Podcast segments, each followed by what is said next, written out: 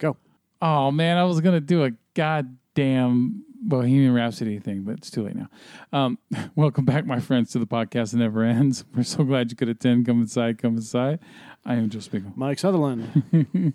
He's got a little podcasto of a man or some shit. I, can't- I fucked it up. All right, so uh, yeah, of course we're doing Bohemian Rhapsody. Why you should probably write this stuff down in advance if you're going to do it. Yeah, of course. And uh, so yeah, we're Bohemian Rhapsody with uh, directed by by our favorite guy, Bryan Singer. Yeah, I, I struggled with this when I first heard it was coming out and found out that he was involved. Yeah, and it doesn't say how far into the film, into the directing that he got fired from the project. Eighty percent. Okay. And then uh, a guy named uh, Dex- Dexter Fletcher, who has an executive producer credit on the film because of DGA standards or rules or some shit. Yeah, because Singer had X amount of time filming it, and Yeah. then when they um, when they uh, replaced Bryan Singer, even though um, he was off the film, and then he replaced him. Yeah. The same thing with uh, Rogue One, and the same thing with a couple of other movies. Uh, they still get the credit for it. Yeah. So yeah, so uh, you know, good for Bryan Singer because now he doesn't have to promote the film, you know, travel around. Instead, he has time to party with young boys more now. Yeah, exactly. So, um, all right. So let's uh, let's just uh, get right up into this uh, Rhapsody here. All right. So in 1970, for, Just use his stage name. okay, Fucking stupid. Farrokh Bulsara. all right. So uh, Freddie Mercury, an Indian British uh, Parsi college student and baggage handler at the Heathrow Airport, goes to a nightclub to watch a local band called Smile. After the show, he meets guitarist Brian May and drummer Roger Taylor, and offers to be the band's new lead vocalist after bassist slash vocalist Tim Staffel or Staffel quits to join Staffel. or that as well It's Tim Staffel. to join Humpy Bong. With the addition of bassist John Deacon, the band, now known as Queen, plays at local gigs across Britain until they sell their van to produce their, their debut album. Their musical style lands them a contract with EMI Records. At the same time, uh, Mercury legally changes his name to Freddie Mercury. God damn it, to Freddie Mercury and becomes engaged to Biba store clerk Mary Austin. During the band's U.S. tour, Freddie begins to question his sexuality. Don't continue. Hold on a second. Yeah. So that entire first part, Yeah, uh, if you know anything about the band or if you've done any research, you've seen the movie. read a few articles afterwards. So Freddie Mercury was friends with Tim. They went to school together, Uh huh. and Freddie has known everybody in the band since since basically the band started. Okay. Yeah. uh, at least in college. So this is the one thing that this is one of the things that they left out. Tim and Freddie were really good friends. Yeah. Okay. And Tim Tim didn't leave the band when they were sit- sitting out back one night. Tim Yeah. was talking with Brian and Roger and said, "Hey, I'm thinking about leaving the band. Blah blah blah. We're going nowhere. Yada yada yada. But you should listen to Freddie sing. We all know Freddie. You should have him sing for for us because he's a better singer than I am." Yeah. and then find another bassist. And I think Deacon was also friends with the band, and they just said, "Hey, we want to join the band," right? Yeah. So Freddie would always go and see Tim play with his band Smile because because like I said, they went to the same school, they hung out with the same crowds, and Freddie really liked the band. Yeah. They didn't make it look like in the movie where um, he just, uh, you know, comes across them Right. and then he's this this fucking unique discovery, right? Right. Hollywood style, right? Right, and so and that's Yeah. so there's there's a couple of things about this movie that um, should have been properly done, but instead they went for the Hollywood style. And this is this always bugged me about Bryan Singer movies Yeah. um, is he's lazy.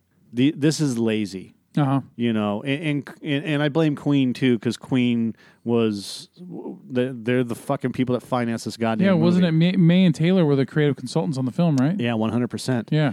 But It's almost like they were spiteful towards Staffel or Staffel No, they weren't spiteful. They they were just it was just lazy writing. and Glitz and Glamour. Yeah, they they were going more for they were going more for the the story than than the internal. You know, Yeah. they they wanted to make it. They didn't want to make it like super long, Mm-hmm. so they had to kind of excise some of the stuff. And I understand that, but when when you're telling a story and the story starts like that, but really it didn't happen like that, Yeah. They made Staffel look like he was a prima donna asshole that fucking just blew out of the band Well, in the movie. no, I don't think they did. I, I mean, he he said he was joining a band. That's not really prima donna. It seemed like he was like full of himself. They made him look like he was full of himself in the movie. That's the impression I got. you know, whatever. I, I didn't get that. Maybe. I mean, I, like, you know, I'm better than what you guys can offer kind of thing. Probably, yeah. But um, you know, and, and and that that leads me to the next thing is when Freddie gets on stage with them and they're doing um, oh, what the fuck is that song? Really like that song. Killer Queen? No, they didn't sing Killer Queen at, at the Smile. Thing. Oh, okay. Oh, yes, yes, yes. I It's like Tie Your Mother Down, but it wasn't Tie Your Mother Down. Okay. Shit. I can't remember what the because he put his own little spin on it and it just grabbed everybody's attention. And the band's trying to tell him to calm the fuck down. Because it was a cover song, wasn't it? No, Keep Yourself Alive. That was the song. Okay. So they were singing "Keep Yourself Alive," and Brian said, "That's not the fucking words. Sing the words to the song." Yeah. And that was and, and the way that Freddie, uh, Freddie basically rearranged the words on the song and sang it the way it is that you heard on the album. Uh, I'm reading this. Hold on a second. yeah, uh, Brian May wrote the song after the band had been formed, but before John Deacon joined, as confirmed by Barry Mitchell, who was a, a former bass player. According to what May said in a radio special, News of the World, he had penned the lyrics thinking of them as ironic and tongue in cheek, but their sense was completely changed when Freddie Mercury sang them. Roger Taylor and May sing the vocal bridge of the song. So when you're watching the movie and they do keep yourself alive, it, it was it's a fantastic fucking set.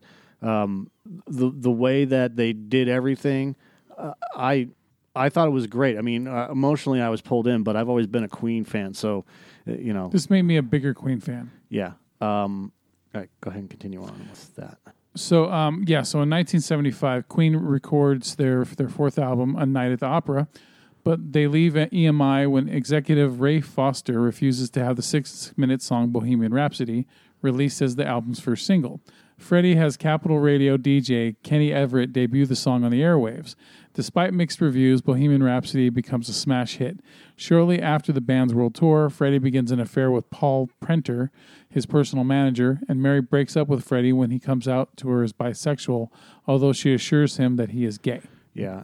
So that yeah, and again, I still have a problem with their weird montages, like when they're doing the the uh, Bohemian Rhapsody thing, and Yeah. they're doing all like the uh, the reviews Yeah. and stuff like that.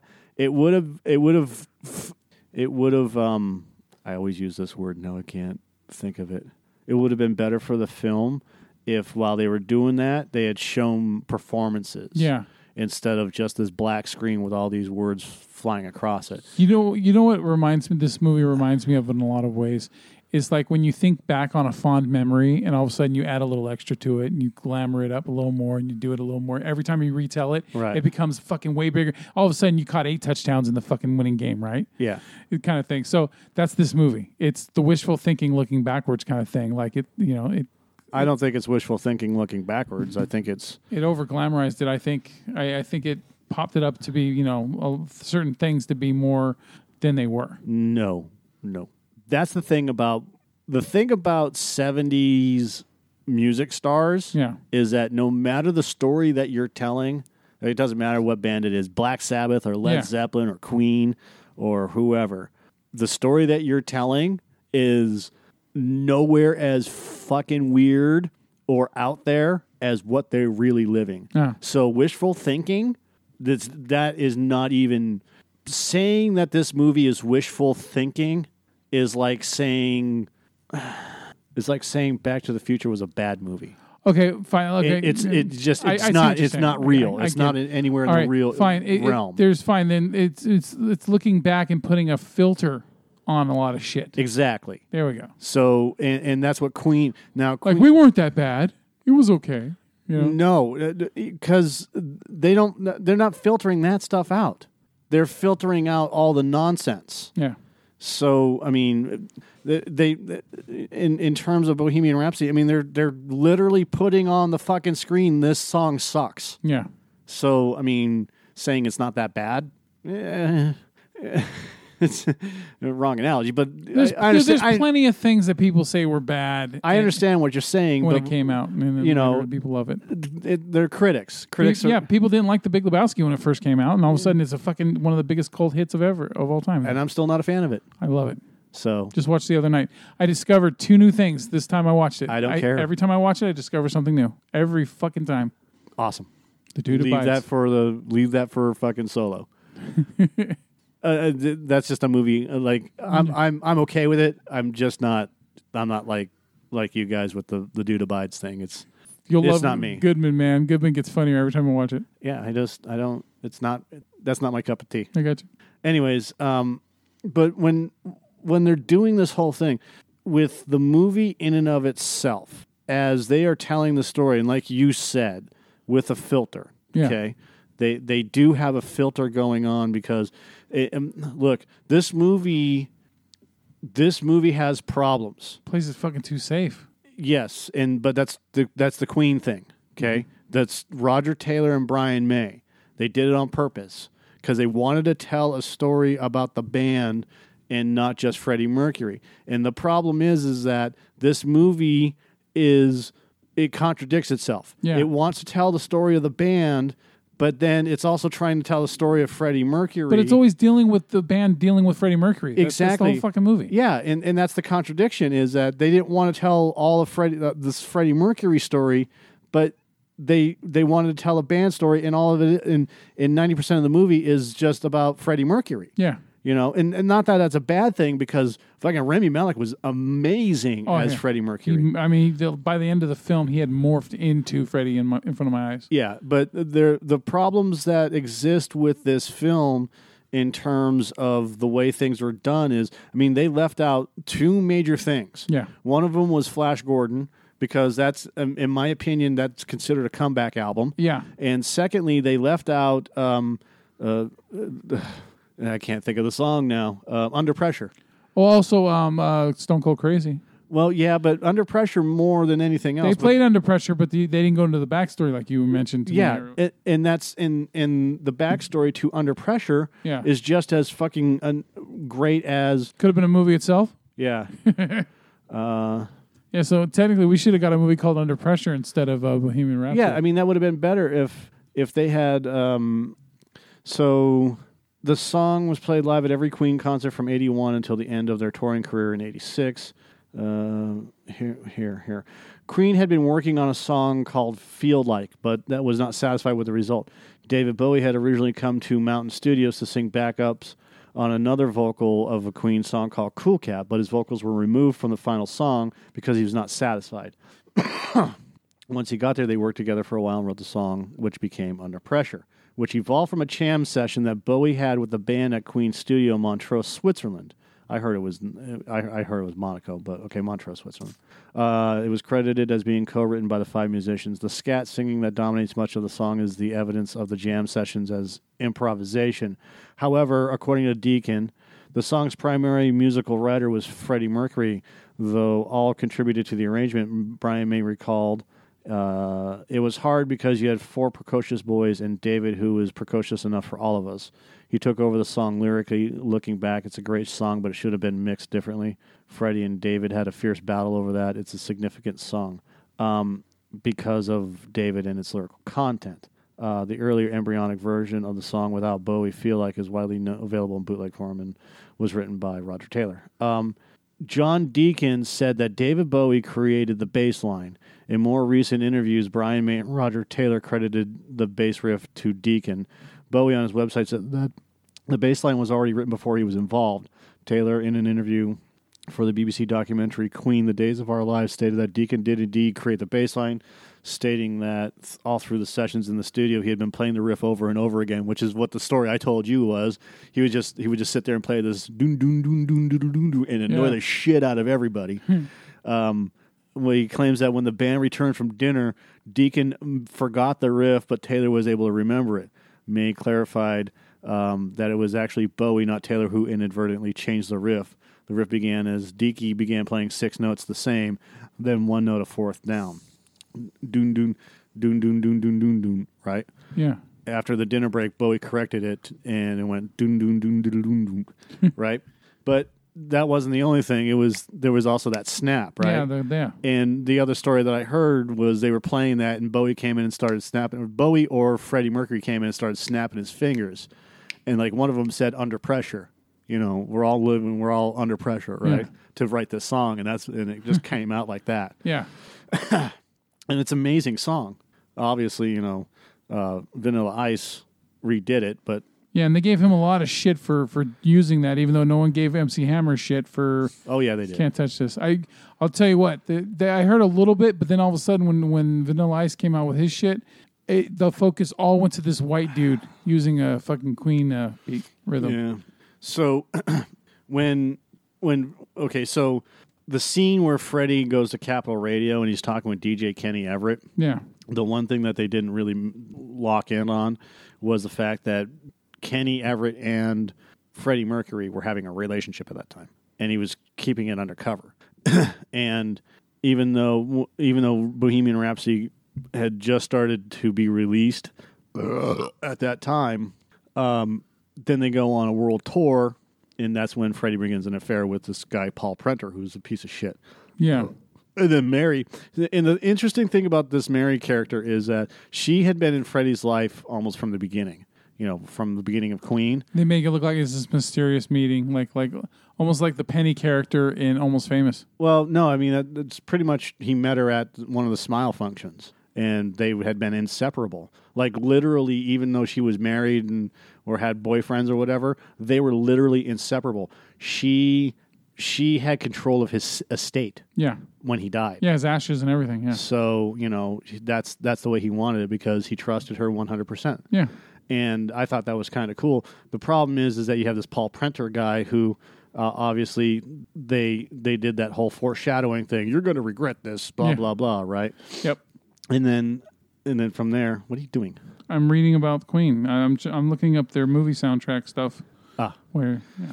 So uh, the band's success continues to the early '80s, but tensions arise between the members over the direction of their music and a change in Freddie's attitude. In '81, after a lavish party in Freddie's home, he falls in love with Jim Hutton, and they shortly part ways. Jim telling Freddie to look for him when he learns to like himself.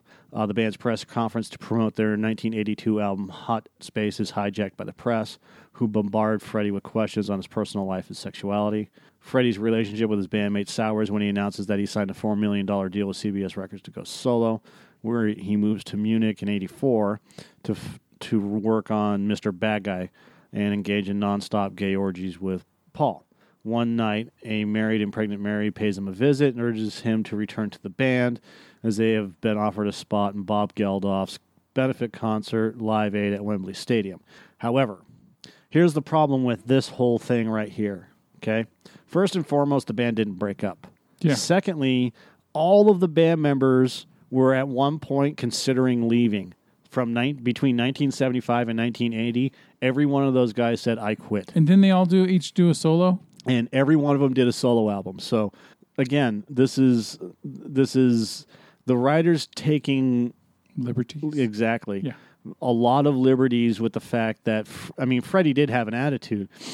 And he did hold lavish parties and stuff like that, Yeah. but he wasn't the only one. They made it. They, they made it look like the guys in Queen were these, you know, straight laced. Yeah, and he, and he was the one loose cannon. Yeah. And, But here's the other thing. There was quite a lot of reference to Roger Taylor and Freddie Mercury having a relationship. Uh-huh. If you did you notice any of that in the movie? No. You didn't notice that at all. The way that they looked at each other when Freddie bought his house and the way that they were standing close and the awkwardness between Roger Taylor and Freddie wanting to kiss him and all this other stuff. I, I yeah, I, I noticed a little. So I just thought it was, you know, it, it, it was they were close, but I, I didn't think too deeply into it. Yeah. So they left out the entire Flash Gordon thing, which, like I said, in my opinion, is their their actual comeback album, where they were doing, where they were. It was something that was unexpected of them, Yeah. you know, and and love it or leave it. I love the album. It doesn't matter. The uh, They didn't even touch on them uh, playing in apartheid time, uh, South Africa, when everyone else was telling them not to play there. Yep, they never touched on that. And uh, Bob Geldorf's benefit concert at Live Aid. Yeah. everything that happened up to that when when it was going on, Yeah. like the movie opens with Freddie Mercury getting up from his bed and Yeah. coughing, Yeah. and then going, and then later on in the movie he ends up at Hutton's house. Yeah. That never happened. Mm-hmm. What happened was they had been on tour for months on end Yeah. and got the call and it said, "Hey, you know, we're doing Live Aid. Let's can we, you know, can we do something with you guys?" And we're having all these bands play. So, upon discovering that Paul withheld the news from him, uh, Freddie severs ties with him in retaliation. Paul goes public. Um, most of that is true with the outbreak of AIDS. Freddie secretly has himself medically checked and discovers that he's infected with the disease. But according to all possible reports, uh, Freddie was never was never diagnosed with AIDS until 1987. Yeah, I read that shit after we saw the movie, and and you know what that that changed. I tr- look, I, I try to take you know with these movies, I always ty- um, want to you know realize that hey, this isn't all f- just straight up fact, you know, because it's Hollywood and Right. there's going to be. But the problem is, is that that was fucking blatantly just flipped around to fit into the narrative, and it pissed me off. Well, hold on a second.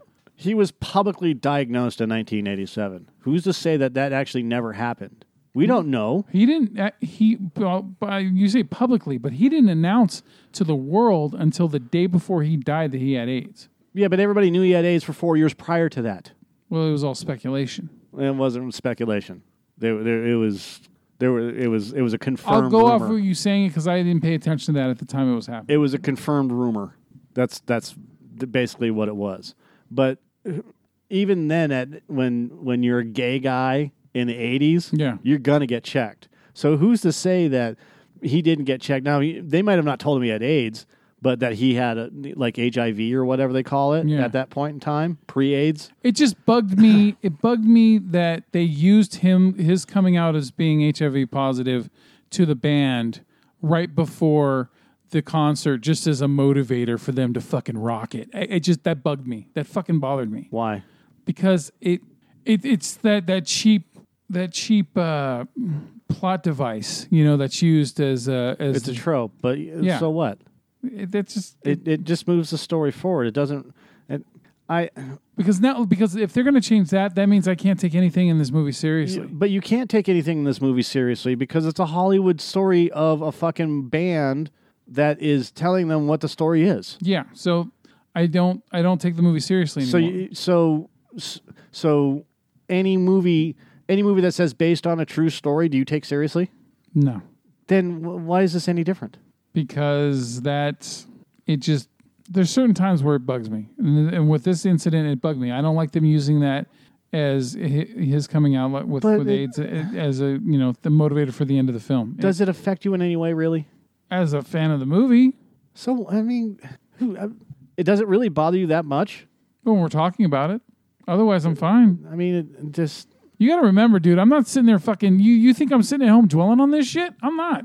I didn't. I didn't say that, It- it Joe. just- what I it's said just- was, I, I'm- just, I, I asked you a simple question: was why does it bother you for for for a fucking two hour movie when it- it, just moves the story Because forward? if it if it's one it's one thing if it's just little things here and there, but when it's something that big, to me it's a big thing. but y- but it doesn't bother you on any other thing that's based on a true No, story. lo- uh, like okay, lone survivor. The fact that when he gets rescued at the end by this big attack on the village that that he's he's hiding in, then when that never happened in real life, that bothered me. I remember mentioning it on the podcast. I know, but I mean, it just doesn't make any sense. Why?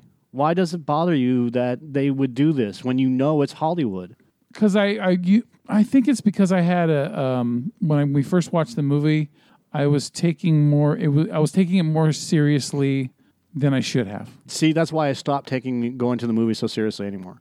I go to the movies now. Uh, this happened Uh, last year. This happened sometime last year where I was just I was like I'm sick and tired of going to a fucking weekly movie because it's it's the same. It's the same. It's the same.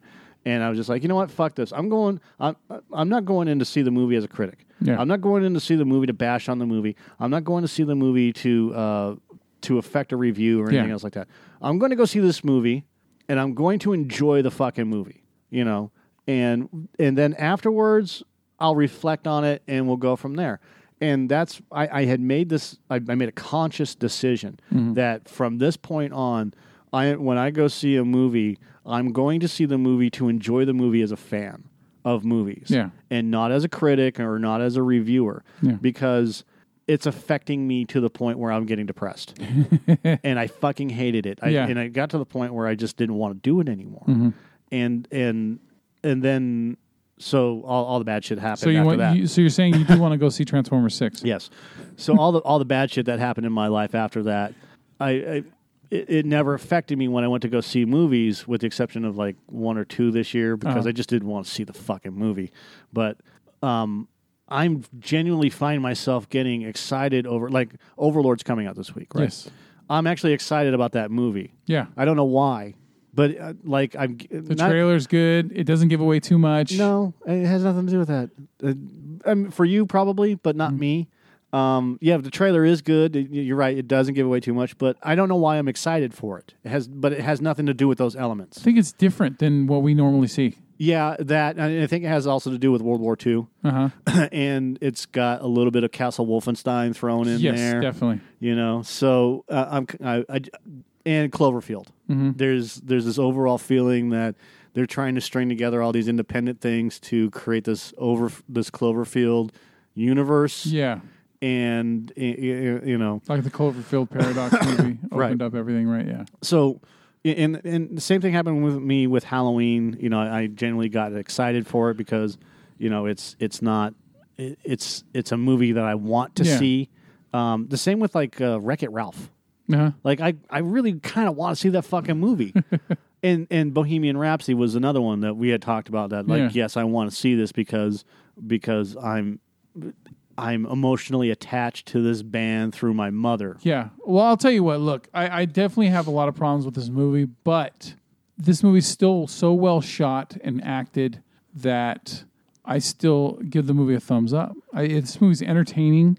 I walked out of the movie feeling energized, Yeah, more appreciative of life yeah, after seeing this. I yeah, and and again, Rami Malek. Everybody's like, hey, Rami Malek should win an Oscar and all this. There are far better performances out there this year than this one, and, but this one is right there at the top, top five. Yeah. this year. Um, Oscar winning? Well, let's just see. Maybe. Let's see how the year ends up. yeah, turns but out. I mean, th- we we like. I still think that Josh Brolin should win an Oscar for for portrayal of Thanos. You know, Wasn't because bad. he wasn't an over the top fucking, you know, very calm. megalomaniac type of guy, yeah. uh, type of bad guy. And and then what other movies did we? s- Well, I have a list. uh, not that. Not Peppermint. Uh, no, no. Jason Statham Oh, for um, the Meg. The the guy uh, in BlacKkKlansman. Yeah, the main character, um, main actor. Yeah, I can't remember his I, name. I can't. He, he But plays. even Adam Driver was really good. he plays. Ricky Jerret on the show Ballers on HBO. Yeah, and um, he. Uh, I, I think that uh, Ewan McGregor should also be up for it for Christopher Robin. Um, maybe, but uh, not that one. oh, Sicario too. Um, again, Josh Brolin was in that one. Yeah. Jurassic World, sure. Yeah, Jurassic World for Best Picture. Yeah. Action Point for Best Picture. no, not Life of the Party. A Quiet Place. um, that movie is much better than this movie. Yeah. and and even though we we disagreed on the movie in and of itself, uh, it's still a really good movie. Uh, God, there was some turds this year. Gringo, Couldn't fucking disappointment. Death Wish, Okay. Uh, Black Panther. There's another one right there. Um, the dude that played Black Panther. Yeah, okay, yeah. Um, I almost said Chewie Ejiofor. no, Chadwick Boseman. there we go. And then, um, I well, we did see Lady. Bird, but I don't think. Oh, um, what's her name? Uh, Margot Robbie? no, Just played her mother. Yes. um, Janice, Janet, uh, Janny, Allison Janney, Allison Janney for I Tonya. If she doesn't get a fucking She won. She won. If she doesn't get a nomination for an Oscar, She won. She won the uh, Best Supporting Actress Oscar for it. was that we, did that come out last year? yeah, it came out at the end of last year, but we saw it at the beginning of this year. She won, dude. Yeah. Huh. Okay. Well yeah. then. Allison Janney is an Oscar winner now. yeah. So there we go. Yeah. I, I, I I picked that one, didn't I? Yeah, no, there, there was some good. Yeah, there, there was some good performances this year. But um, I, I think because you have two Marvel, well, you have three Marvel movies. Oh shit! I forgot about this because we didn't see it in theaters. Um, Toni Collette for Hereditary. She's fucking You saw it, amazing. I, I but you just didn't see it in theaters. like I and like I said, first fifteen minutes, I'm already like, why the fuck hasn't she won an Oscar yet? Did you? I, I totally forgot. Didn't the daughter in Hereditary play the daughter in that got burned to death in fucking Game of Thrones? Wasn't that her? No, that wasn't her. It wasn't because the girl that plays the daughter in Hereditary, she has a very weird look to her. There's something creepy about her. She looks almost like she's been molded out of clay. Like it's fucking weird. Um, how how creepy she looks. Yeah, see her face. Milly Shapiro. Yeah, it's almost like she's got. Yeah, I- can't. It's hard for me to describe how she looks. She's looks. 15 years old. Yeah, and she's good in the movie. She plays a very good character. Um, you know, but yeah, um, but the way they made her look in Hereditary, dude. You know, like see right there, she doesn't look that bad, but um, but She's got Rachel Dratch face. It almost looks like um, what's that condition where your face droops? Um, I don't remember what it's called. Rachel Dratch face. Is that what it's okay? oh, Yeah, that's what it's called. I don't fucking After know. after the Saturday Night Live actress Rachel Dratch. I don't know. God damn it. Uh, Yeah, she hasn't been acting for too long. yeah, she was in Splitting. She's in Splitting. She's in a new movie that's coming out. Yeah. Um, yeah, she's she does. Um, she has some sort of condition. Yeah. Uh, Like, you know, it's like almost like, you know, like you say if you have Down syndrome, you'd have that one, you know, missing chromosome or something like that. It's like she has something like that almost. I, it's hard to put a finger on what why she looks the way she looks. But whatever. She's, hey, she's on the big screen, man. yeah, Good for her. absolutely. So yeah, I, th- I definitely Toni Collette, man. I um, she should be out there for best actress. Um, you know, based on the movies I've seen so far this year. Uh, I think, yeah. you- uh, I don't even know. So yeah, um, you know what? When it all boils down to it, um, I because I've told people that I've given rides to, um, you know, uh, about Bohemian Rhapsody. I say, look, I got problems with the movie, but it's still entertaining as hell. It's worth seeing, especially if you're a Queen fan. Um, it, the movie feels like you're going through the same safe, predictable greatest hits kind of thing, right? Yeah, to a point. And I say, look, you know, like think when you think about someone's greatest hits album, you know that there's going to be th- some things missing off of it, and then especially all the deeper stuff that's on their albums, you you know, you know, it's not going to be on there.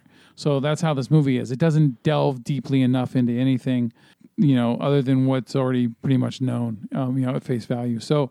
Um, but you know what? Still, go see it. Um, you know, because like I said, it's it's fucking entertaining, man. I, it was really, and that that whole live um, live aid thing at the end was phenomenal, absolutely phenomenal.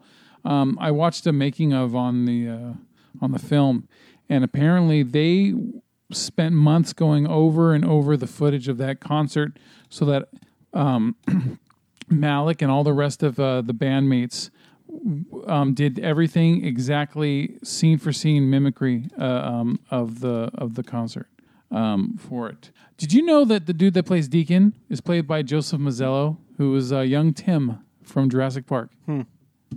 Um, I remember his name because I uh, he also popped up on an episode of um, or a few episodes of uh, oh my god damn it. It was a uh, oh, oh Ozark. Ozark with uh, Jason Bateman I think. Or no it wasn't Ozark. Shit. Wasn't it doesn't matter. anyway it was on a sh- season of a show. I think it, it could have been Justified. I think it was Justified. So anyway I had to I had to know. I had to I had to come to my own conclusion. So all right. Yep. There's little Tim It was in GI Joe Retaliation. That's all you need to know. hey man Justified. All right. Yep. I, uh, see. I saved myself there. All right. So uh, yeah. Anyway, I like Bohemian Rhapsody. You like Bohemian Rhapsody, but uh, it would have been cool to see uh, Baron Cohen's uh, version. You know, to see. Yeah, he wanted to do like an R hard R. He wanted to do a Zabruno version. Yeah, that's what he wanted to do. All right. So, uh, dude, when it comes to movie news, man, I there's I only thing I saw that was even worth mentioning is the Secret Life of Pets two um, trailer. I at first I, I wasn't even going to click on it, and then I saw that um, Patton Oswalt is doing the voice instead of Louis C.K. for obvious reasons. And um, what I find funny is that the the well the trailer, holy shit! I mean, the trailer's better than I thought it was going to be because I, I didn't like I said I didn't have much interest until I watched the trailer, and then all of a sudden, um, was like, okay, all right, we might go see this shit of all the movie news in the last two weeks, this is what you came up with: The Secret Life of Pets Two. Yes, I, you know what? I, I know this sounds counterproductive, man, but I just most of the news that's out there, I just don't give a shit about it. A lot of it just feels like filler. Hi, I'm home.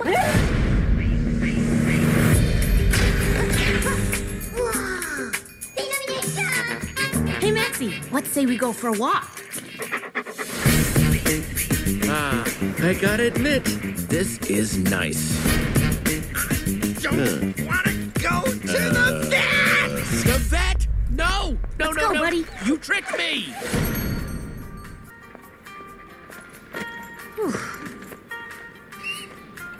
First time here? Uh, yeah? Oh, Dr. Francis is the best veterinarian in the business. You're gonna love him. He specializes in behavioral disorders. But I don't have a behavioral disorder. I. I Yeah, I'm fine too. it's my human that's nuts. I mean, you know, I, I bring her a dead bird, she throws it out. I bring her a dead mouse, right in the garbage. There's nothing I do good enough for you, mother! okay. I run and I run and I run and I run and I get out, and I've gone nowhere. Nowhere! My owner always says, You're such a good dog, and I feel like a good dog, but what if deep down I'm a bad dog? What if I'm a bad dog? Huh? We start fires. That was weird. Oh, sister, it's gonna get way weirder.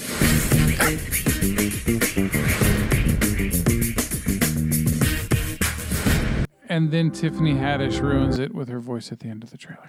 Yeah. I know I have an. an uh, You're not healthy- the only one. I read something about Tiffany Haddish, but yeah Christ, move forward because she's popping up at everything right now. again. Get over it and deal with it. She's the new hotness. Dude, I forgot that she was in this until she fucking popped up at the end of the trailer again. All right, so anyway, um, it, it looks that. I mean, It's the, it's not her fault that she gets parts like this. yeah, because it's it's Hollywood. I mean, they're they're typecasting her because Absolutely. she's the crazy woman. Yeah. I'm crazy. I am outrageous. I'm outrageous. Yeah, I bet you in real life she's like cool as fuck and whatever, you know. And then, but yeah, instead she's like Leslie Jones, right on, uh, on in front of the camera. She has to act a certain fucking way. yeah, it's it, I'm outrageous. I was boning my girlfriend. God damn it, dude. That that never gets old. Did you? and then Bigfoot came along, and then she said no. and I was really. s- There it is. Bene, gente, me ne vado da qui. Fra tre, due, uno. Sono scandalosa! It's better in Spanish. Did you do that intentionally again, or was it accidental? That was accidental, but it's still Okay. better in Spanish. All right, y'all, I'm out of here. In three, two, one. I'm outrageous!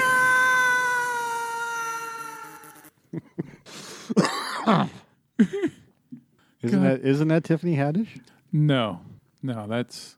I don't even think she's been around for that long. I, I- you know, once you look at her bio, she's probably forty-five and shit.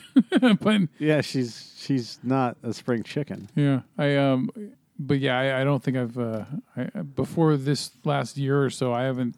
I've never seen her on anything that I can recall, and if I have, I didn't. Re- I didn't remember. her. Yeah, she's uh that old. She's my age, so Yep. all right. God, she's almost the same age as my fucking ex. Um, yeah.